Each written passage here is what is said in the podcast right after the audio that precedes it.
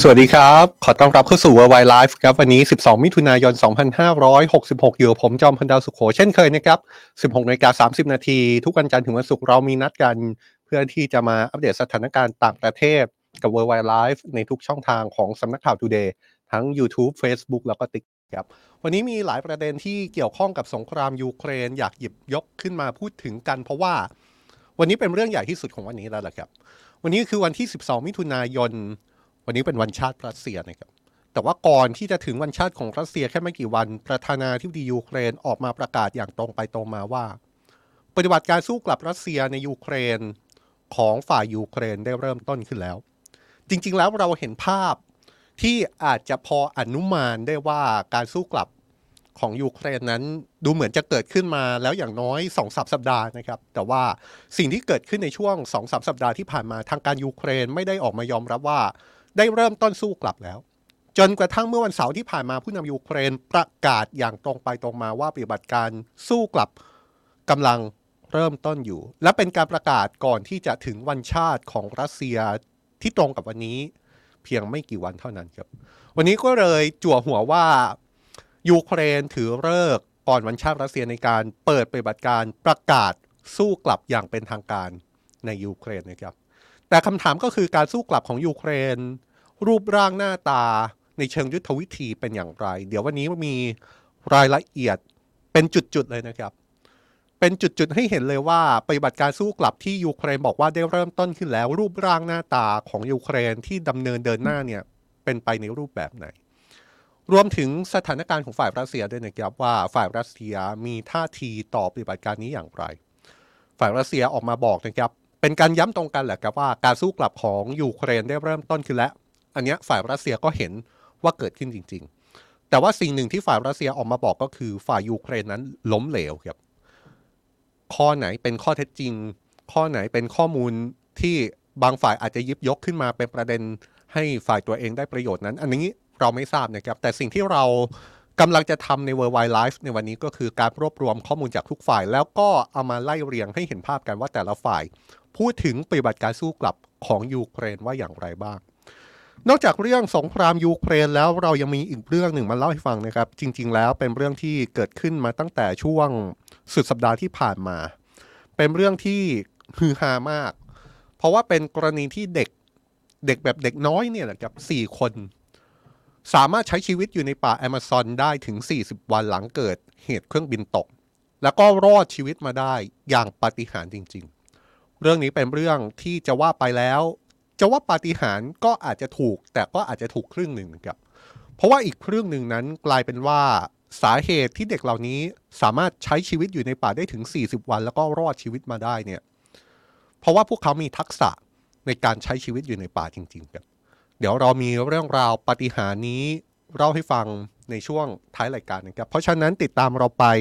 ตั้งแต่ต้นรายการในตอนนี้เนี่ยครับไปจนถึงท้ายรายการเลย เรามีสถานการณ์ต่างประเทศที่น่าสนใจเอามาอัปเดตให้ทราบกัน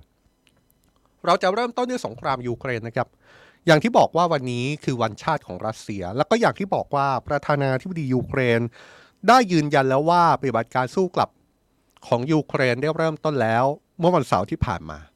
การประกาศนี้เป็นการประกาศล่วงหน้าก่อนที่จะถึงวันชาติยูเครน วันสองวันเองครับ เป็นการประกาศ ระหว่างที่นายโวโลดิเมียร์ เซเลนสกีประธานาธิบดียูเครน แถลงข่าวร่วมกับนายจัสติน ทรูโดนายกรัฐมนตรีแคนาดา ที่เดินทางเยือนยูเครนเมื่อวันเสาร์ที่ผ่านมา ผู้นำยูเครนยืนยันนะครับว่าเขาได้พูดคุยกับผู้บัญชาการทหารของยูเครนทุกวัน แต่ขอปฏิเสธที่จะพูดถึงรายละเอียดของการสู้กลับนี้ ฝ่ายรัสเซียก็ยืนยันเรื่องนี้ตรงกันนะครับ ว่ายูเครนได้เริ่มต้นสู้กลับแล้วจริง ๆ แล้วคนที่ออกมายืนยันก็คือประธานาธิบดีปูตินเองด้วย ประธานาธิบดีปูตินของรัสเซียบอก ว่ายอมรับถึงการสู้กลับของยูเครนว่าเกิดขึ้นแล้วจริง ๆ แต่ผู้นำรัสเซียยืนยันว่าฝ่ายยูเครนล้มเหลวในการสู้กลับรัสเซีย แน่นอนนะครับว่าการสู้กลับของยูเครนนั้นเป็นไปอย่างที่เราตั้งข้อสังเกตมาตลอด ว่าการสู้กลับที่จะเกิดขึ้นเนี่ยจะไม่ใช่การปูพรม สู้กับรัสเซียในทุกพื้นที่ในทุกสนามรบ แต่ว่าจะเป็นเรื่องของการโจมตีเป็นจุดๆ โดยจะเลือกจุดที่สามารถหวังผลได้ เพราะว่าฝ่ายยูเครนอาจจะมองว่าจุดนั้นเนี่ยที่เริ่มโจมตีเนี่ยเป็นจุดที่ฝ่ายรัสเซียกำลังอยู่ในภาวะอ่อนแอ ซึ่งวันนี้เดี๋ยวเราจะรวบรวมกันนะครับว่า ถ้าการสู้กลับของยูเครนไม่ใช่การปูพรมสู้กับรัสเซียในทุกพื้นที่คำถามก็คือพื้นที่ไหนบ้าง ที่ยูเครนเลือกที่จะสู้กลับ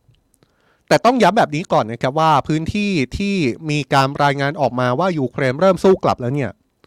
มันเป็นรายงานที่ออกมาจากฝ่ายต่างๆครับฝ่ายยูเครนก็รายงานถึงการสู้กลับ ฝ่ายรัสเซียก็มีรายงานถึงการสู้กลับออกมา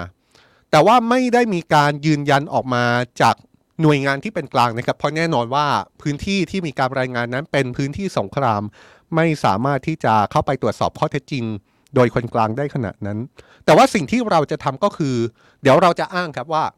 สิ่งที่เราออกมาเปิดเผยว่าการสู้กลับเกิดขึ้นที่พื้นที่นี้ใครเป็นคนบอก ซึ่งก็อย่างที่บอกนะครับว่ามีทั้งฝ่ายยูเครนที่ออกมาประกาศ แล้วก็มีทั้งฝ่ายรัสเซียที่ออกมายอมรับว่ามีการสู้กลับเกิดขึ้นในพื้นที่จริง ๆ ขณะเดียวกันจุดที่เราเดี๋ยวเราจะพลอตให้ดูเนี่ยนะครับ เป็นแค่บางส่วนเท่านั้น เพราะเชื่อได้ว่ายังมีปฏิบัติการสู้กลับของยูเครนเกิดขึ้นในหลายๆ จุด แต่ว่าไม่มีการพูดถึง เราเอาเฉพาะส่วนที่มีการพูดถึงโดยทั้งสองฝ่ายหยิบมาพูดคุยกัน เราจะเริ่มต้นแบบนี้นะครับ เราจะไปเริ่มต้นด้วยแผนที่ของยูเครนย้อนความสักเล็กน้อยว่าส่วนที่สำคัญในเชิงของสถานการณ์เนี่ย เป็นส่วนที่เราพูดถึง 4 แคว้นทางภาคตะวันออกของยูเครนมาโดยตลอด นับแต่ตั้งแต่ช่วงสงครามยูเครนแรกๆเนี่ยนะครับ ก็คือลูฮันสก์โดเนตสก์ ซาปอริซเซีย แล้วก็เคอร์ซอนสี่แคว้นทางภาคตะวันออกของยูเครนเนี่ยเป็นสี่แคว้นที่รัสเซียเคยผนวกเป็นส่วนหนึ่งของประเทศเมื่อปลายปีที่แล้วประกาศแบบนั้นเลยนะครับ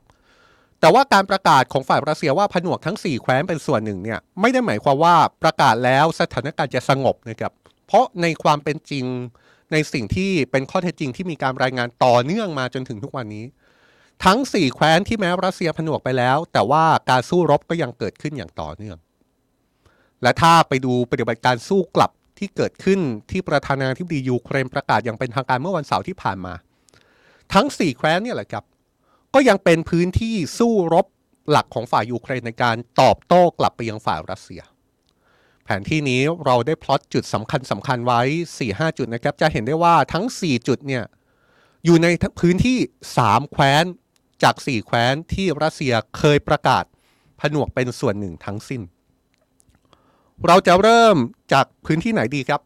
เราจะเริ่มจากพื้นที่ที่เราพูดถึงเป็นอย่างมากในช่วงสัปดาห์ที่แล้วนะครับ ก็คือเราพูดถึงสถานการณ์ที่เขื่อนโนวาคาคอฟคาในภูมิภาคเคอร์ซอนครับ พื้นที่ตรงนี้เป็นพื้นที่ที่เราพูดถึงอย่างมากในช่วงสัปดาห์ที่ผ่านมาเพราะว่าเกิดเหตุเขื่อนโนวาคาคอฟคาระเบิด ที่ภูมิภาคนี้แล้วก็เกิดน้ำท่วมในพื้นที่ใต้เขื่อนมหาศาลสร้างความเสียหายเป็นอย่างมาก ซึ่งต้องย้ำแบบนี้นะครับว่าเหตุระเบิดเขื่อนนี้จนถึงตอนนี้ก็ยังไม่สามารถสรุปได้ชัดเจนว่าใครคือผู้ก่อเหตุระเบิดกันแน่ แต่ที่แน่ ๆ ก็คือการระเบิดเขื่อนนี้ส่งผลกระทบต่อปฏิบัติการสู้กลับของยูเครนอย่างแน่นอน โดยความเคลื่อนไหวล่าสุดเกี่ยวกับเหตุระเบิดเขื่อนนี้ ฝ่ายยูเครนออกมาเปิดเผยเพิ่มเติมนะครับว่ารัสเซียนั้นได้เปิดฉากโจมตีเรือที่อพยพชาวบ้าน ที่ถูกน้ำท่วมเนี่ยจนทำให้มีผู้บาดเจ็บ 6 คน โดยผู้บาดเจ็บได้ถูกนำตัวส่งโรงพยาบาล ซึ่งสำนักข่าว AP ที่มีผู้สื่อข่าวอยู่ในพื้นที่ รายงานว่ามีผู้ประสบภัยน้ำท่วม ถูกส่งไปโรงพยาบาลจริง ๆ ฝ่ายความมั่นคงยูเครนยังรายงานอ้างด้วยนะครับว่ามีไฟล์เสียงที่ถูกบันทึกเอาไว้ จากการดักฟังโทรศัพท์ทหารรัสเซีย ซึ่งออกคำสั่งให้ระเบิดเขื่อนโนวาคาคอฟคาแต่ก็ต้องย้ำนะครับ ว่าจนถึงตอนนี้เนี่ยเราไม่สามารถฟันธงได้จริง ๆ ว่าใครเป็นผู้ก่อเหตุ เพราะว่าสถานการณ์ต้องพูดถึงเรื่องของหลักฐาน ต้องพูดถึงเรื่องข้อมูล และก็ต้องมองไปถึงข้อกล่าวอ้างของฝ่ายต่างๆ ฝ่ายยูเครนก็กล่าวโทษไปที่รัสเซียว่าเป็นผู้ระเบิดเขื่อนนี้ ฝ่ายรัสเซียก็กล่าวโทษไปที่ยูเครนว่ายิงจรวดระเบิดเขื่อนนี้เช่นกัน แล้วก็ฝ่ายยูเครนเนี่ยก็ออกมาเรียกร้องเลยแหละครับ ผู้นำยูเครนเนี่ยออกมาบอกเลยนะครับว่า สิ่งที่จะต้องทำต่อจากนี้ก็คือต้องเปิดการสืบสวนสอบสวนให้ชัดเจนว่าตกลงแล้วใครเป็นคนทำกันแน่ ซึ่งถ้าเราติดตามกันมาตั้งแต่สัปดาห์ที่แล้ว ก็มีเสียงแบบนี้มาจากผู้นำตุรกีนะครับ ผู้นำตุรกีในเวเจฟเทยิปแอโดอานได้โทรศัพท์ พูดคุยกับทั้งประธานาธิบดียูเครน แล้วก็ประธานาธิบดีรัสเซีย หลังเกิดเหตุเขื่อนระเบิด เรียกร้องทั้งสองฝ่ายว่าทั้งสองฝ่ายต้องเปิดทางให้มีการสอบสวนที่เป็นอิสระ หาข้อเท็จจริงให้ได้ว่าใครเป็นผู้ก่อเหตุระเบิดเขื่อนนี้ให้ได้ ผู้นำตุรกีถึงขั้นบอกเลยนะครับว่า เรื่องนี้จะต้องไม่มีข้อสงสัยใด ๆ หลงเหลืออยู่ พูดง่าย ๆ ก็คือต้องหาตัวให้ได้ว่าใครเป็นผู้ก่อเหตุระเบิดเขื่อนนี้แน่ๆ ซึ่งผู้นำยูเครนออกมาประกาศล่าสุดว่าในตอนนี้มีองค์กรองค์กรหนึ่ง ซึ่งเป็นองค์กรระดับนานาชาติ ลงพื้นที่เก็บหลักฐานแล้วนะครับ องค์กรนั้นก็คือศาลอาญาระหว่างประเทศที่ส่งผู้แทนลงพื้นที่แคว้นเคอร์ซอน ไปตั้งแต่วันแรกๆหลังเกิดเหตุระเบิด ข้อสังเกตเมื่อฟังจนถึงตอนนี้ก็คือ แม้ศาลอาญาระหว่างประเทศจะเป็นองค์กรยุติธรรม ระดับสากลที่ได้รับการยอมรับจากนานาชาตินะครับ แต่ว่าศาลอาญาระหว่างประเทศก็เป็นองค์กรเดียวกันกับที่ออกหมายจับประธานาธิบดีปูตินในข้อหาอาชญากรรมสงคราม เพราะฉะนั้นเนี่ยไม่ว่าผลการสอบสวนออกมาจะเป็นรูปแบบไหน ก็เป็นคำถามแหละครับว่า ถ้าศาลอาญาระหว่างประเทศเป็นผู้สอบสวนเนี่ยรัสเซียก็คงจะไม่ยอมรับใช่หรือไม่ อ่า อันนี้ก็เป็นคำถามที่น่าสนใจแล้วก็เป็นคำถามที่ทิ้งค้างเอาไว้แล้วกันนะครับ เอาไว้ดูสถานการณ์ต่อ แต่อย่างน้อยที่สุดเนี่ยก็เริ่มเห็นภาพแล้วว่า เริ่มมีหน่วยงานนานาชาติ ส่งตัวแทนเข้าไปเก็บหลักฐาน เข้าไปหาข้อเท็จจริง ว่าใครเป็นคนทำเรื่องนี้กันแน่ อะเราพูดถึงหนึ่งในสี่แคว้นไปแล้วนะครับ เราพูดถึงแคว้นเคอร์ซอน ซึ่งเป็นหนึ่งในสี่แคว้น ที่รัสเซียผนวกเป็นส่วนหนึ่งตั้งแต่ปลายปีที่แล้ว แต่ผมหยิบสี่แคว้นขึ้นมาเพื่อที่จะอธิบายว่า ในตอนนี้เนี่ยเกือบทั้งสี่แคว้นเลย กลายเป็นสมรภูมิของการสู้กลับของยูเครนทั้งสิ้น จากแคว้นเคอร์ซอนเนี่ยเราไปดูแคว้นโดเนตสก์ละกันนะครับแคว้นโดเนตสก์เนี่ย อยู่ตรงนี้เลยฮะแคว้นโดเนตสก์เป็นพื้นที่ที่ดูเหมือนว่าจะเป็นพื้นที่ที่ค่อนข้างสำคัญแล้วก็ถูกระบุ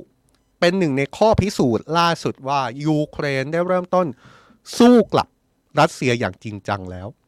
ก่อนหน้านี้เนี่ยถ้าเราพูดถึงแคว้นโดเนตสก์เราก็จะพูดถึงสถานการณ์ที่เมืองบัคมุตใช่ไหมครับ ชื่อนี้ไม่ต้องทวนความจำแล้ว เพราะว่าเป็นสนามรบที่ดุเดือดที่สุด ในสงครามยูเครน เป็นสนามรบที่ยืดเยื้อที่สุด และนองเลือดมากที่สุด ในสงครามยูเครนใช้เวลาในการสู้รบหลายต่อหลายเดือน จนกระทั่งฝ่ายรัสเซียซึ่งนำโดยวากเนอร์กรุ๊ปเนี่ยเพิ่งออกมาย้ำเมื่อประมาณเดือนที่แล้วว่าสามารถยึดเมืองบาร์กมุดได้เบ็ดเสร็จแล้ว แล้วก็ได้ส่งมอบเมืองนี้ให้กับกองทัพรัสเซีย แต่ว่าล่าสุดสถานการณ์ที่เมืองบาร์กมุดไม่ได้หยุดแค่นั้นครับ ความเคลื่อนไหวที่สะท้อนให้เห็นภาพว่า ฝ่ายยูเครนกำลังเดินหน้าสู้กลับรัสเซียก็เกิดขึ้นในพื้นที่รอบๆ เมืองบัคมุตเช่นกัน โดยฝ่ายยูเครนได้อ้างว่าได้ส่งกำลังเข้าไปที่เมืองนี้ แล้วก็สามารถรุกคืบเข้าไปประชิดกับทัพรัสเซียได้อีก 1.4 กิโลเมตรแล้ว นอกจากจุดใหญ่ๆ อย่างเมืองบาร์กมุดแล้วนี่นะครับ ฝ่ายยูเครนยังพูดถึงสถานการณ์ที่แคว้นโดเนตสก์ว่าเมื่อวันอาทิตย์ที่ผ่านมาเนี่ย ยูเครนสามารถยึดพื้นที่สามหมู่บ้านในภูมิภาคโดเนตสก์ได้สำเร็จ โดยเป็นจุดที่อยู่ใกล้กับหมู่บ้านที่มีชื่อว่าบลาโฮดัตเนก็เป็นจุดที่อยู่ใกล้ ๆกับโดเนตสก์แล้วก็เป็นพื้นที่ที่อยู่ใกล้ๆกับซาปอริเซียด้วยนะครับ โดยฝ่ายยูเครนได้แสดงหลักฐานเป็นคลิปวิดีโอที่มีทหารยูเครนสามารถไปปักธงบนอาคารหลังหนึ่ง ซึ่งถูกระบุว่าตั้งอยู่ในหมู่บ้านนี้ได้สำเร็จครับ นอกจากนี้ฝ่ายยูเครนยังอ้างว่าสามารถยึดหมู่บ้านใกล้เคียง ในภูมิภาคโดเนตสก์ได้สำเร็จอีก 2 แห่งนายโวโลดิเมียร์ เซเลนสกีประธานาธิบดียูเครนได้ย้ำในการแถลงข่าวประจำวัน โดยได้กล่าวชื่นชมกองทัพยูเครน ที่สามารถปฏิบัติการได้สำเร็จ แต่ไม่ขออ้างอิงข้อมูลใด ๆ มากไปกว่านี้นะครับ ข้อมูลของฝ่ายยูเครนก็ไปสอดคล้องกับบรรดาบล็อกเกอร์ ทางการทหารในรัสเซีย ที่ออกมายอมรับว่าฝ่ายยูเครนได้เข้าตีพื้นที่ตรงนี้ได้สำเร็จ โดยมีสาเหตุสำคัญมาจากการที่ทหารรัสเซียหนีทัพครับบล็อกเกอร์รัสเซียบอกว่าสาเหตุที่ยูเครนยึดพื้นที่หมู่บ้านนี้ได้ เพราะว่าทหารรัสเซียหนีทัพ แล้วก็ทิ้งฐานที่มั่นตรงนี้ไป ขณะที่ฝ่ายยูเครนอ้างว่านอกจากจะสามารถยึดหมู่บ้านกลับคืนมาได้แล้ว ยังสามารถจับกลุ่มทหารรัสเซียได้บางส่วนด้วย อย่างไรก็ตามถ้าไปสอบถามข้อมูลนี้กับฝ่ายรัสเซีย ฝ่ายรัสเซียก็ยังออกมาปฏิเสธนะครับกระทรวงกลาโหมรัสเซียออกแถลงการณ์เมื่อวานนี้ หลังทางการยูเครนอ้างว่าสามารถยึดพื้นที่ได้สำเร็จ โดยระบุว่าปฏิบัติการของฝ่ายยูเครนไม่ได้ประสบความสำเร็จ ตามที่ยูเครนกล่าวอ้าง โดยเจ้าหน้าที่ท้องถิ่นฝ่ายรัสเซียที่ลงไปปกครองพื้นที่ตรงนั้น ได้ออกมาเปิดเผยนะครับว่าการต่อสู้ยังคงเกิดขึ้นอยู่ในพื้นที่ และจุดที่ยูเครนสามารถบอกว่าสามารถอ้างได้นั้น เจ้าหน้าที่ของฝ่ายรัสเซียบอกว่าเอาเข้าจริงพื้นที่ตรงนั้นก็เป็นพื้นที่สีเทาที่ต่างฝ่ายต่างอ้างการควบคุมอยู่ ถ้าเราไปดูเนี่ยหมู่บ้านบลาโฮเด็กเนี่ยที่ยูเครนอ้างว่าสามารถยึดคืนกลับมาได้เนี่ยมันอยู่ขอบขอบระหว่างแคว้นโดเนตสก์กับซาปอริเซียนะครับฝ่ายยูเครนบอกว่าทัพของยูเครนจะเดินหน้าต่อไป โดยมุ่งหน้าทางตอนใต้มากขึ้น จะเห็นได้เลยนะครับว่าเราให้ภาพว่าเราเห็น สามแคว้นจากสี่แคว้นเนี่ยที่มีความเคลื่อนไหวในเชิงของการสู้กลับของฝ่ายยูเครน จะชัดเจนว่าฝ่ายยูเครนกระจายทัพออกไป กระจายทัพออกไปเรื่อยๆไม่มีจุดไหนที่เป็นจุดที่บุกใหญ่ ไม่มีจุดไหนที่เป็นลักษณะของการปูพรมอ่าแต่ว่าเป้าหมายของฝ่ายยูเครนแม้ว่าจะเป็นการกระจัดกระจายทัพเนี่ยนะครับ เป้าหมายหลักก็คือการตัดสะพานเชื่อม ระหว่างไครเมียกับพื้นที่ภาคตะวันออกของยูเครนที่เป็นสมรภูมิสู้รบหลัก ความน่าสนใจก็คือสิ่งหนึ่งที่เกิดขึ้นแล้วก็คือการต่อสู้ที่แคว้นสปอริเซีย ในการโจมตีเมืองที่มีชื่อว่าโอริคิฟซึ่งตั้งอยู่ทางตอนใต้ของยูเครนนะครับ การโจมตีที่เมืองนี้เนี่ยมีความสำคัญมาก เพราะว่าหลายฝ่ายมองว่าเมืองนี้นี่แหละ ถ้ายูเครนสามารถตีได้ เมืองนี้ก็จะเป็นเมืองสำคัญในการที่จะตัดกำลัง ไม่ให้รัสเซียเนี่ยเชื่อมระหว่างไครเมียกับภาคตะวันออกของยูเครนได้ แล้วคนที่ออกมาระบุว่าเมืองโอริคิฟเนี่ยกำลังถูกโจมตีในปฏิบัติการสู้กลับ ไม่ใช่ฝ่ายยูเครนที่ออกมาพูดนะครับ ฝ่ายรัสเซียเองเป็นคนที่ออกมาพูดว่ามีการโจมตีเมืองโอริคิฟเกิดขึ้น โดยระบุว่าพื้นที่เมืองนี้กำลังมีการสู้รบอย่างหนัก ก่อนจะย้ำเลยว่าเมืองนี้ไม่ต่างจากหัวใจจริง ๆ ถ้าต้องการให้รัสเซียตัดขาดระหว่างพื้นที่ไครเมียกับพื้นที่ภาคตะวันออกของยูเครน ฝ่ายบล็อกเกอร์รัสเซียที่ออกมาเปิดเผยว่ามีการสู้รบที่เมืองโอริคิฟเนี่ยนะครับ ได้ระบุถึงขั้นว่าฝ่ายยูเครนนั้นได้ยกกำลังพลรวมทั้งยุทโธปกรณ์ ที่เมืองนี้ แล้วยุทโธปกรณ์ที่ฝ่ายยูเครนได้นำมาใช้เนี่ยเป็นยุทโธปกรณ์จากชาติตะวันตกครับไม่ว่าจะเป็นรถถังเลพเพิร์ดซึ่งเป็นสัญชาติเยอรมัน รวมถึงรถถังแบรดลีย์ของสหรัฐที่มาต่อสู้กับรัสเซียที่จุดนี้ด้วย เพราะฉะนั้นจุดเนี้ยเดี๋ยวคงจะได้เห็นภาพกันนะครับ ว่ายุทโธปกรณ์จากชาติตะวันตก รถถังจากเยอรมนีแล้วก็สหรัฐเนี่ยสามารถมีศักยภาพในการ จัดการกับฝ่ายรัสเซียได้มากน้อยแค่ไหน แน่นอนนะครับ ฝ่ายยูเครนก็คงจะหวังให้รถถังไม่ว่าจะเป็นเล็บผาดของเยอรมัน หรือว่าแบดลี่ของสหรัฐเนี่ยเป็นตัวเปลี่ยนเกมในสนามรบให้ได้ จัดการฝ่ายรัสเซียในพื้นที่ที่ทำการศึกให้ได้ แต่ว่าในข้อเท็จจริงแล้วจะเป็นไปตามนั้นหรือไม่ ข้อมูลล่าสุดข้อมูลหนึ่งที่น่าสนใจก็คือว่า ในตอนนี้มีการเปิดเผยออกมาจากหน่วยข่าวกรอง ซึ่งเป็นหน่วยข่าวกรองแบบ Open Source ของเนเธอร์แลนด์เนี่ยนะครับ ออกมาระบุว่า ในตอนนี้มีรถถังแบรดลีย์ซึ่งเป็นสัญชาติอเมริกันจำนวน 16 คัน ถูกโจมตีจนเสียหาย หรือถูกทำลายไปแล้วในสงครามยูเครนครับ หน่วยข่าวกรอง Open Source ของเนเธอร์แลนด์บอกว่า ไม่รู้แหละว่ารถถังสหรัฐ รถถังเยอรมันสู้รบได้แค่ไหน แต่ในตอนนี้มีรายงานว่ามีรถถังสหรัฐแบดลี่ 16 คัน ถูกโจมตีจนเสียหายหรือถูกทำลายไปแล้วในช่วงไม่กี่วันที่ผ่านมา อย่างไรก็ตามจำนวนรถถัง 16 คัน ที่เป็นรถถังสัญชาติอเมริกันที่ถูกทำลายเนี่ยนะครับ คิดเป็น 15%ของรถถังทั้งหมดที่สหรัฐส่งไปให้กับยูเครนอ่า เพราะฉะนั้นก็ต้องว่ากันต่อไปนะครับ ไม่ว่าไม่รู้เหมือนกันว่า 16 คันเนี่ยมันจะเยอะหรือน้อย ในมุมหนึ่งก็ดูจะเยอะนะครับ 16 คัน แต่ว่าถ้าเทียบ 16 คันที่เสียไปจากจำนวนทั้งหมด 109 คันเนี่ยก็ประมาณ 15%เพราะฉะนั้นก็ก็ยังเหลืออีก 85%ที่ยังสามารถทำการศึกได้ ยังไม่รวมรถถังของเยอรมัน แล้วก็รถถังของประเทศต่างๆ แต่ก็เห็นได้ชัดครับว่า มีการเคลื่อนไหวเอารถถังจากอเมริกันไปใช้ในสงคราม แล้วก็มีบางส่วนที่เสียหายไปจริง ๆ โดยฝ่ายรัสเซียก็ได้ออกมาระบุถึงสถานการณ์ที่เป็นการสู้กลับของฝ่ายยูเครนนะครับ ฝ่ายรัสเซียอ้างว่ายูเครนในช่วงไม่กี่วันที่ผ่านมาล้มเหลว ฝ่ายรัสเซียระบุว่าสามารถขับไล่กองทัพยูเครนให้ออกไปจากการต้านพยายามบุกในการสู้กลับไปได้บางส่วนแล้ว นี่จะเป็นสิ่งที่จะเป็นบทพิสูจน์สำคัญครับสำหรับปฏิบัติการสู้กลับของยูเครนในครั้งนี้ ข้อสันนิษฐานหนึ่งที่ World Wide Life ตั้งมาตลอดนะครับคำถามคำถามเดียวที่เราอาจจะได้เห็นคำตอบจากปฏิบัติการสู้กลับในช่วงไม่กี่เดือนต่อจากนี้ ก็คือคำถามที่จะชี้ให้เห็นว่า ในเชิงการรบแล้ว ระหว่างปริมาณกับคุณภาพ ใครจะเหนือกว่ากัน หมายความว่าอะไรครับ หมายความว่าฝ่ายรัสเซีย กองกำลังของฝ่ายรัสเซียเนี่ยมีกำลังพลเยอะกว่าฝ่ายยูเครนแน่ๆ เพราะฉะนั้นเนี่ยฝ่ายรัสเซียก็เหมือนเป็นการรบในเชิงปริมาณ ขณะที่ฝ่ายยูเครนมีกำลังพลน้อยกว่ารัสเซียแน่ๆ แต่อย่าลืมนะครับว่ากำลังพลของฝ่ายยูเครน มีการฝึกฝนอาวุธจากชาติตะวันตก กองกำลังของฝ่ายยูเครน ได้รับยุทโธปกรณ์สนับสนุนจากชาติตะวันตก ก็อาจจะมองว่านี่เป็นฝ่ายคุณภาพ เพราะฉะนั้นปฏิบัติการสู้กลับในครั้งนี้เนี่ยจะเป็นการประชันเผชิญหน้ากัน ระหว่างกองทัพที่อาศัยปริมาณ กับกองทัพที่ใช้คุณภาพ ซึ่งก็ต้องดูกันต่อไปว่าใครจะเป็นผู้ชนะ อย่างฝ่ายยูเครนเนี่ยก่อนหน้านี้มีการประเมินกันนะครับ ว่าปฏิบัติการสู้กลับในครั้งนี้เนี่ยฝ่ายยูเครนน่าจะใช้กำลังพลประมาณ 50,000 ถึง 60,000 นาย โดยมีการเอากำลังพล 60,000 นายที่ว่าเนี่ยแบ่งออกมาเป็น 12 กองพลย่อย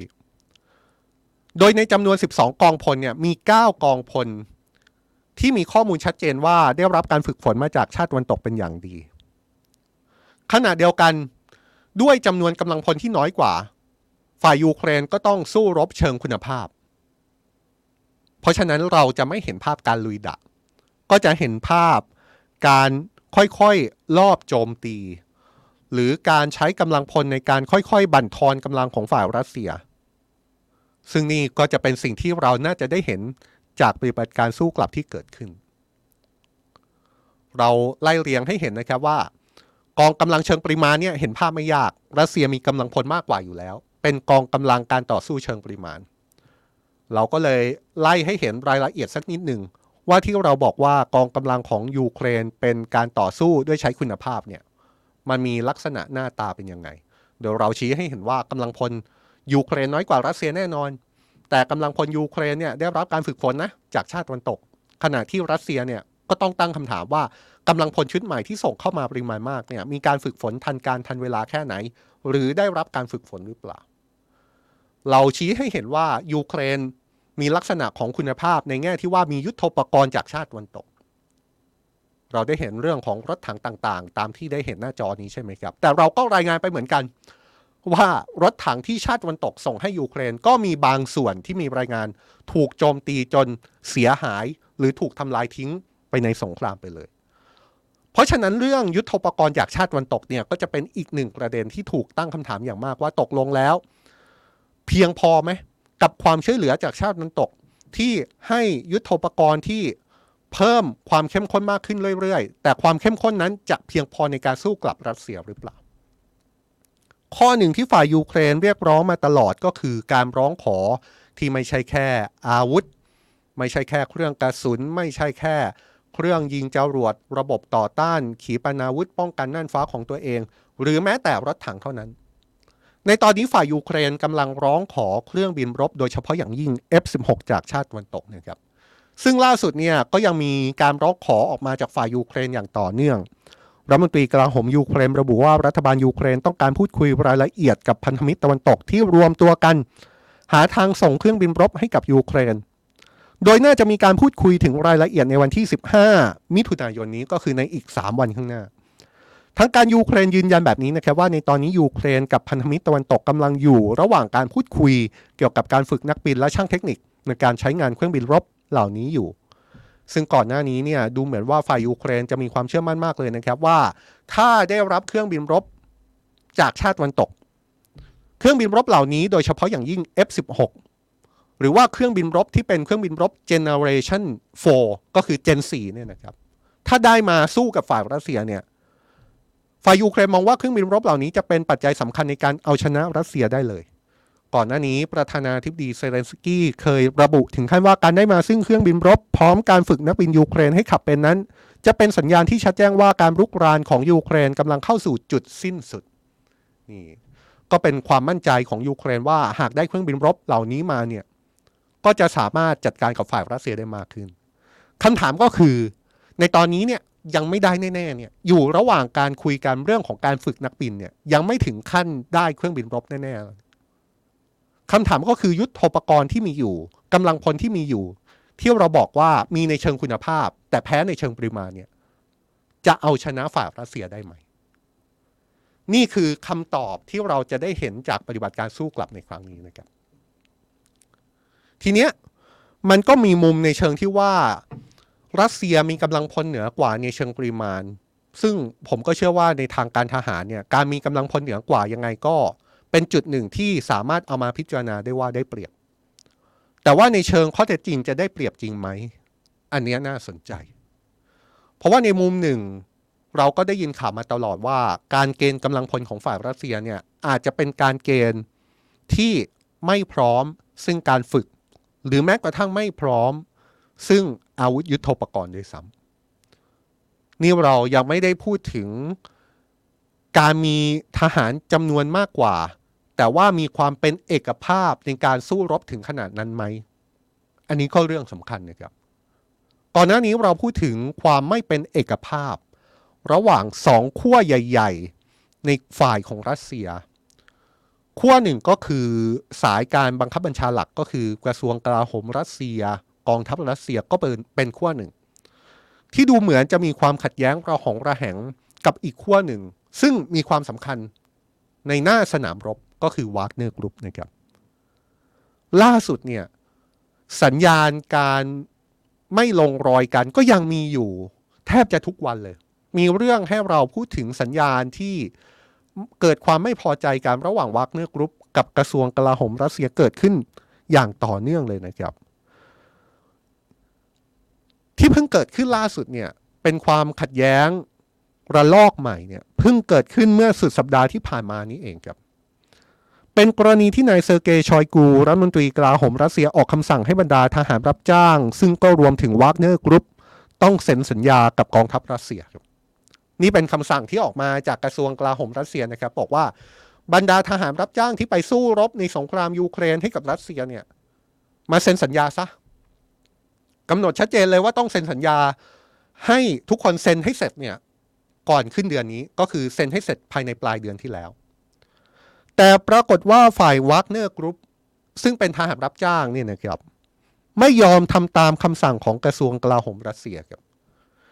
ท่าทีนี้ออกมาจากนายเยฟเกนีพริโกซินแกนนำกลุ่มวากเนอร์กรุ๊ปยืนยันนะครับว่าทหารรับจ้างวากเนอร์กรุ๊ปจะไม่เซ็นสัญญานี้ตามคำสั่งของรัฐมนตรีกลาโหมรัสเซีย พร้อมทั้งโจมตีฝ่ายรัสเซียกลับไปว่าฝ่ายรัสเซียเป็นพวกทรยศ ที่ล้มเหลวต่อการสู้รบในยูเครน ความน่าสนใจของเรื่องนี้ก็คือ ดูเหมือนนี่จะเป็นความขัดแย้งระหว่างตัวบุคคล ที่ฝ่ายหนึ่งคือนายเยฟเกนีพริโกซินแกนนำวากเนอร์กรุ๊ป ขณะที่อีกฝ่ายหนึ่งคือรัฐมนตรีกลาโหมรัสเซียเซอร์เกย์ชอยกู รวมถึงนายพลวาเลรีเกราซิมอฟ นายทหารผู้ได้รับการแต่งตั้งเป็นเป็นผู้บัญชาการสถานการณ์สงครามยูเครนในปัจจุบันนะครับทำไมผมคิดว่า ผมถึงพูดว่านี่เป็นความขัดแย้งระหว่างตัวบุคคลที่มีความรุนแรงมากทำไมถึงเป็นความขัดแย้งระหว่างตัวบุคคล ที่บอกแบบนั้นก็เป็นเพราะว่าผู้นำวากเนอร์กรุ๊ปได้พูดอย่างตรงไปตรงมาว่าวากเนอร์กรุ๊ปไม่ได้อยู่ภายใต้การปกครองของทั้ง รัฐมนตรีกลาโหมรัสเซียของทั้งผู้บัญชาการสถานการณ์สงครามยูเครนของรัสเซียทั้งคู่เลย แต่เอาเข้าจริงแล้ววากเนอร์กรุ๊ปอยู่ภายใต้นายพลเซอร์เกซูโรวิคิน หรือที่เราเรียกกันว่านายพลอาร์มาเกดดอนครับจำกันได้ใช่ไหมครับนายพลอาร์มาเกดดอนเนี่ยก็คือผู้บัญชาการสถานการณ์สงครามยูเครนก่อนหน้านายพลเกราซิมอฟ ที่รัฐบาลรัสเซียแต่งตั้ง ถ้าจำไม่ผิดจะเป็นช่วงต้นปีที่ผ่านมานี้เอง ก่อนหน้านั้นก็คือ นายพลซูโรวิคิน ก็คือนายพลอาร์มาเกดดอน วากเนอร์กรุ๊ปบอกว่า ฉันไม่ได้อยู่ภายใต้การบังคับบัญชาของรัฐมนตรีกลาโหมรัสเซีย หรือผู้บัญชาการสถานการณ์สงครามยูเครนของรัสเซียคนปัจจุบันนะ ฉันอยู่ภายใต้ผู้บัญชาการคนก่อนนู่นอ่าก็ดูจะเป็นเรื่องของความขัดแย้งระหว่างตัวบุคคลที่ค่อนข้างชัดเจนที่ส่งผลกระทบให้เห็นถึงความระหองระแหงไม่ลงรอยกัน ในฝ่ายของรัสเซียนะครับผู้นำวากเนอร์กรุ๊ประบุอีกนะครับว่าวากเนอร์กรุ๊ปยังดำเนินการโดยคำนึงถึงผลประโยชน์ของรัสเซียเป็นหลัก แต่หากจะต้องรายงานขึ้นตรงกับรัฐมนตรีกลาโหมรัสเซีย มันจะเสียสายการบังคับบัญชา พร้อมชี้ว่ารัฐมนตรีกลาโหมรัสเซียไม่สามารถจัดการกองทัพได้นี่นี่โจมตีกันโดยตรงเลยนะครับ โจมตีกันโดยตรงไปถึงรัฐมนตรีกลาโหมรัสเซียเลย สำหรับคำสั่งให้ทหารรับจ้างเซ็นสัญญากับกองทัพรัสเซียนั้นกระทรวงกลาโหมรัสเซียให้เหตุผลว่า เป็นไปเพื่อประโยชน์แล้วก็ยกระดับประสิทธิภาพ เพื่อให้ทหารอาสา หรือทหารรับจ้างมีสถานะทางกฎหมายครับนี่เอาละครับนี่คือสถานการณ์สงครามยูเครนที่เกิดขึ้นนะครับ เราเห็นภาพค่อนข้างชัดแล้วและอย่างที่บอกนะครับ ว่าสิ่งที่เราหยิบยกขึ้นมารายงานในวันนี้เนี่ยเราพยายามรายงานด้วยการบอกว่า ที่มาแหล่งข่าวมาจากไหน ซึ่งที่มาแหล่งข่าวก็มาจากทั้งฝ่ายยูเครน แล้วก็ฝ่ายรัสเซียทั้งคู่เลยนะครับ ข้อเท็จจริงหนึ่งที่เกิดขึ้น และเป็นข้อเท็จจริงที่ทั้งสองฝ่ายพูดตรงกัน ก็คือปฏิบัติการสู้กลับของยูเครนได้เริ่มต้นขึ้นแล้ว ในหลายจุดในหลายพื้นที่ บางจุดเนี่ยฝ่ายยูเครนก็ออกมาอ้างว่าสามารถยึดได้ แต่ฝ่ายรัสเซียก็ปฏิเสธ บางจุดฝ่ายรัสเซียเองก็ออกมายอมรับว่าสถานการณ์ยากลำบาก ขณะที่บางจุดผู้ติดตามสถานการณ์ ซึ่งเป็นบล็อกเกอร์ทางการทหารของรัสเซียเนี่ยก็ออกมายอมรับเลยว่า จุดนี้ฝ่ายรัสเซียเพลี่ยงพล้ำสาเหตุของการเพลี่ยงพล้ำก็เป็นเพราะว่าฝ่ายรัสเซียหนีทัพเอง ความน่าสนใจของปฏิบัติการสู้กลับมันเกิดขึ้นที่ตรงนี้แหละครับ แต่อย่างที่บอกนะครับว่าปฏิบัติการสู้กลับเนี่ย มันต้องมองภาพในระยะยาว บางคนให้ภาพ 2 เดือน 3 เดือนต่อจากนี้ด้วยซ้ำเพราะฉะนั้นนี่เป็นแค่ช่วงเริ่มต้นเท่านั้นต้องจับตาดูกันต่อไปครับว่า ถ้ามองสถานการณ์ยาวๆ สุดท้ายเนี่ยสถานการณ์ใครจะได้เปรียบเสียเปรียบจากการสู้กลับในครั้งนี้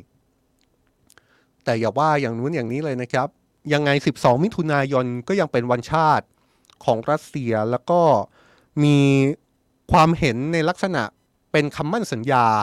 ที่ให้กับประธานาธิบดีปูติน ผู้นำรัสเซีย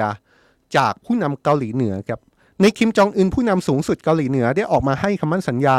ว่าจะจับมือกับประธานาธิบดีปูติน เตรียมร่วมมือทางด้านยุทธศาสตร์ เพื่อสร้างให้ประเทศทั้งสองชาติกลายเป็นมหาอำนาจนะครับ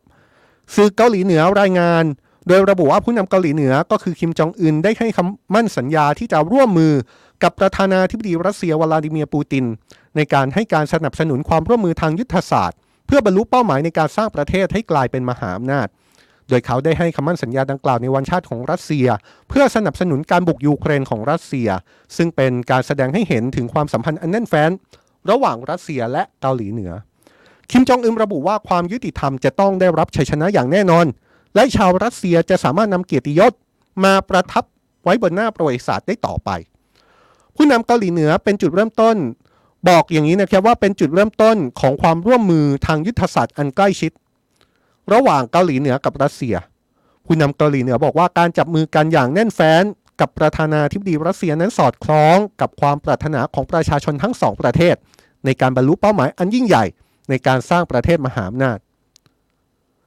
โดยที่ผ่านมาค่อนข้างชัดเจนนะครับว่าเกาหลีเหนือเป็นหนึ่งในพันธมิตร ของรัสเซียแล้วก็ออกตัวออกโรงสนับสนุนรัสเซียอย่างชัดเจนในการบุกยูเครน แล้วก็พูดถึงสถานการณ์ที่เกิดขึ้น พูดถึงสงครามยูเครน โดยเกาหลีเหนือได้ออกมาประนาม นโยบายครอบงำของสหรัฐและชาติตะวันตก โดยมองว่าสหรัฐและชาติตะวันตกนั้นมีความยะโสโอหังครับ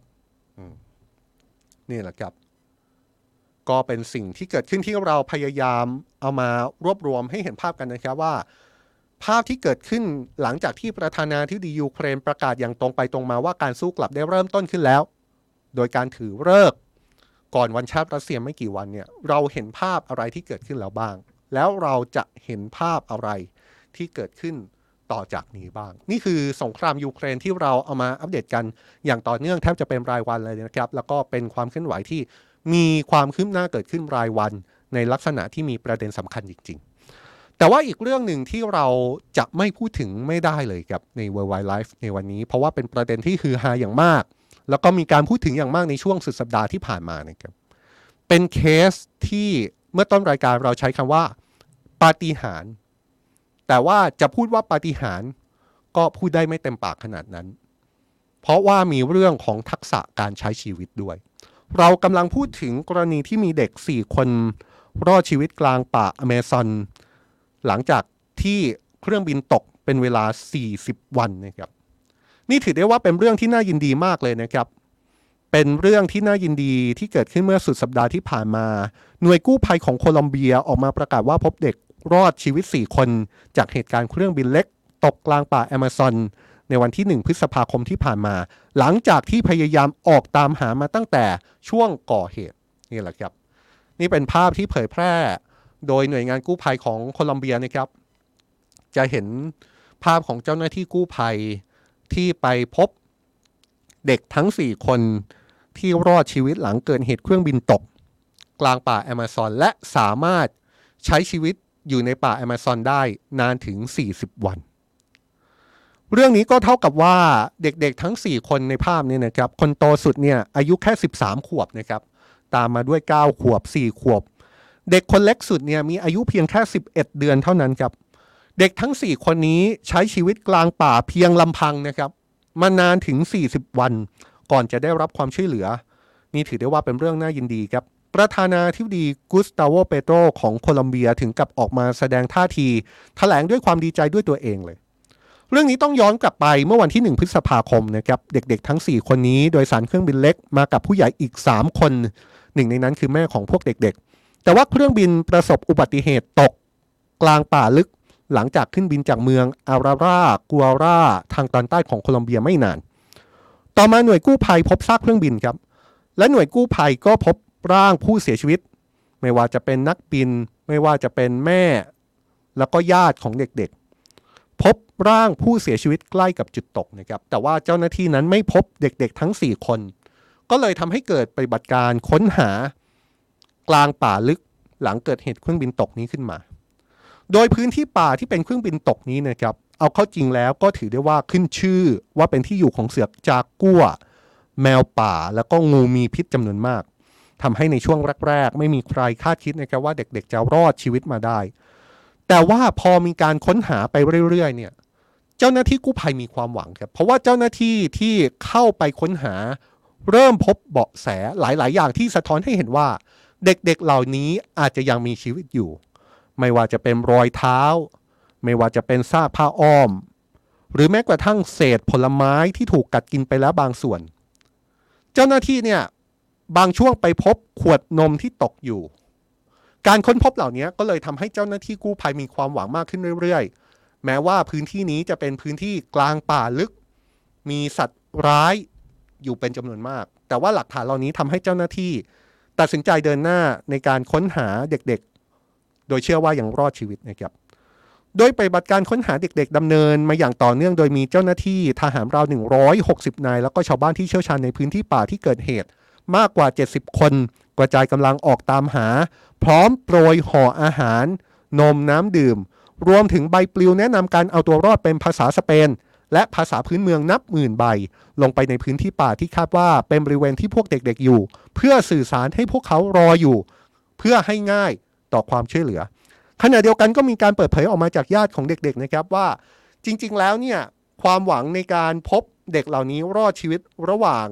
การตามหาเนี่ยไม่ใช่เรื่องที่จะคาดหวังไม่ได้เสียทีเดียว เพราะว่าเด็กเหล่านี้มีทักษะในการดำรงชีวิตในป่า เพราะว่าพวกเขาเป็นชนพื้นเมืองที่คุ้นเคยกับป่าเป็นอย่างดี มีการเรียนรู้การเอาชีวิตรอดในป่ามาตั้งแต่อายุอย่างน้อย รู้วิธีหลบเลี่ยงสัตว์อันตราย สามารถแยกแยะผลไม้ป่าที่รับประทานได้กับรับประทานไม่ได้ โดยเฉพาะอย่างยิ่ง น้องคนโตสุดที่เป็นเด็กผู้หญิงอายุ 13 ขวบนี่นะครับน้องคนโตสุดอายุ 13 ขวบเนี่ยเคยรับหน้าที่ดูแลน้องๆ ในระหว่างที่พ่อกับแม่ไม่อยู่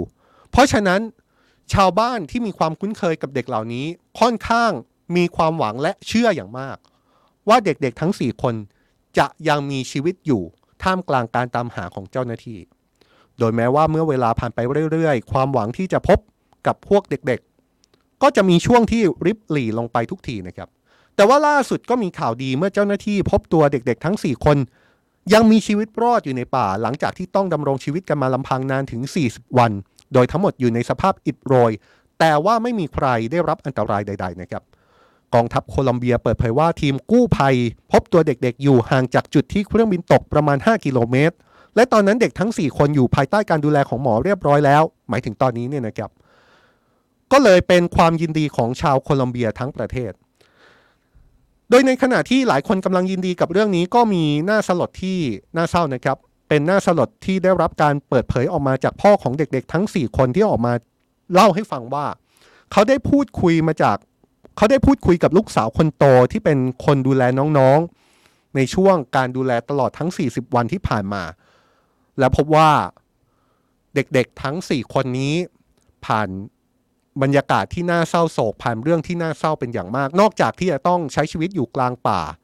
เอาตัวรอดกันเพียงลำพังแล้วเนี่ย เด็กๆทั้ง 4 คนยังต้องผ่านเรื่องที่น่าเศร้าจริง ๆ นะครับ เพราะว่าพ่อของเด็กเนี่ยออกมาเปิดเผยว่า เด็กๆ ได้เล่าให้ฟังว่าแม่ของพวกเขาไม่ได้เสียชีวิตในขณะที่เครื่องบินตกทันทีนะครับ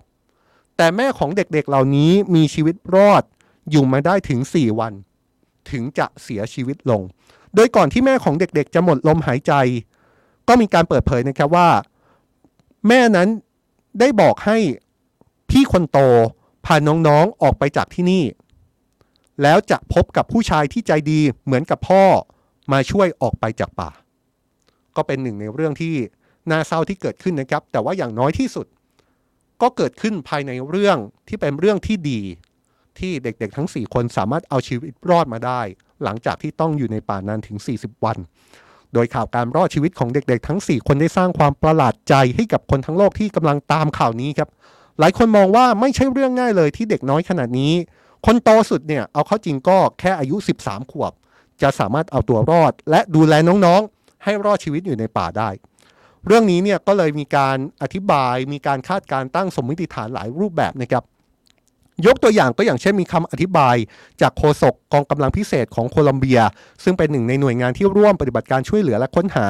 บอกว่าปัจจัยที่ทำให้เด็กๆ รอดชีวิตมาได้ เพราะเด็กเหล่านี้เป็นชาวพื้นเมือง ที่มีภูมิคุ้มกันต่อโรคในป่า และก็รู้เรื่องในป่าเป็นอย่างดี พวกเด็กๆ รู้ว่าอะไรควรกิน อะไรไม่ควรกินในป่า และก็สามารถหาแหล่งน้ำได้ โดยในช่วงแรกๆ เด็กๆ ประทังชีวิตด้วยแป้งมันสำปะหลัง หรือที่เรียกว่าฟารินยา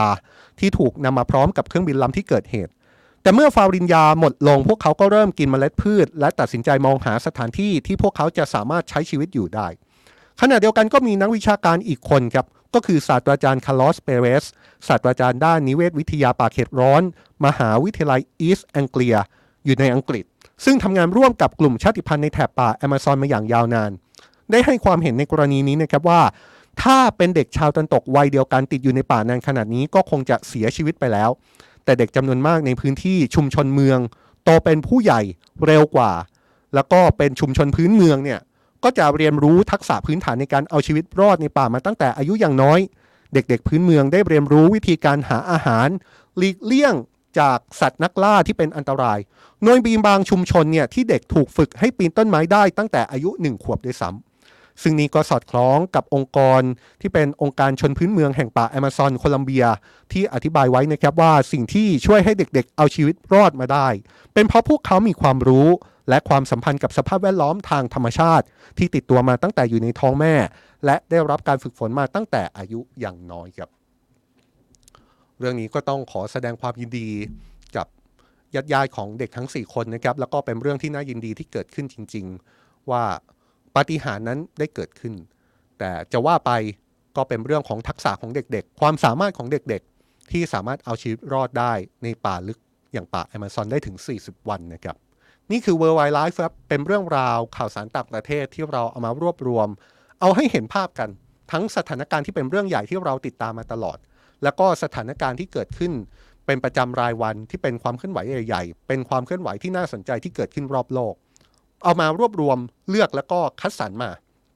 แล้วก็เรียบเรียงมาเล่าให้เห็นภาพ แล้วก็มองภาพไปข้างหน้าร่วมกันนะครับ เจอกันแบบนี้ทุกวันจันทร์ถึงวันศุกร์ 16นาฬิกา30 นาทีครับกับ World Why Live ก่อนจะจากกันไปเนี่ยอยากฝากไว้นิดหนึ่งนะครับ ตอนนี้สำนักข่าว Today มี YouTube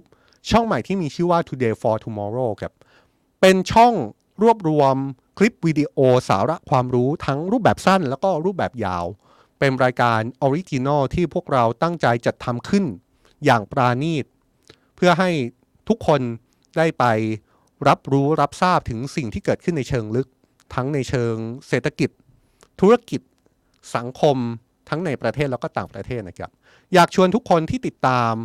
ช่อง YouTube ของสำนักข่าว Today อยู่แล้ว ไปติดตามช่อง YouTube Today for Tomorrow ด้วยนะครับ และนี่คือ Worldwide Live ครับ 18นาฬิกา30 นาที เจอกันต่อกับ Today Live นะครับ แต่ช่วงนี้ผมลาไปก่อนครับ สวัสดีครับ สำนักข่าว Today เพิ่มช่องทางรับชมรายการ Original Content คุณผู้ชมสามารถกดติดตามช่องใหม่ ได้ที่ YouTube Today for Tomorrow ช่องรวมรายการ Original Content ที่จะทำโดยสำนักข่าว Today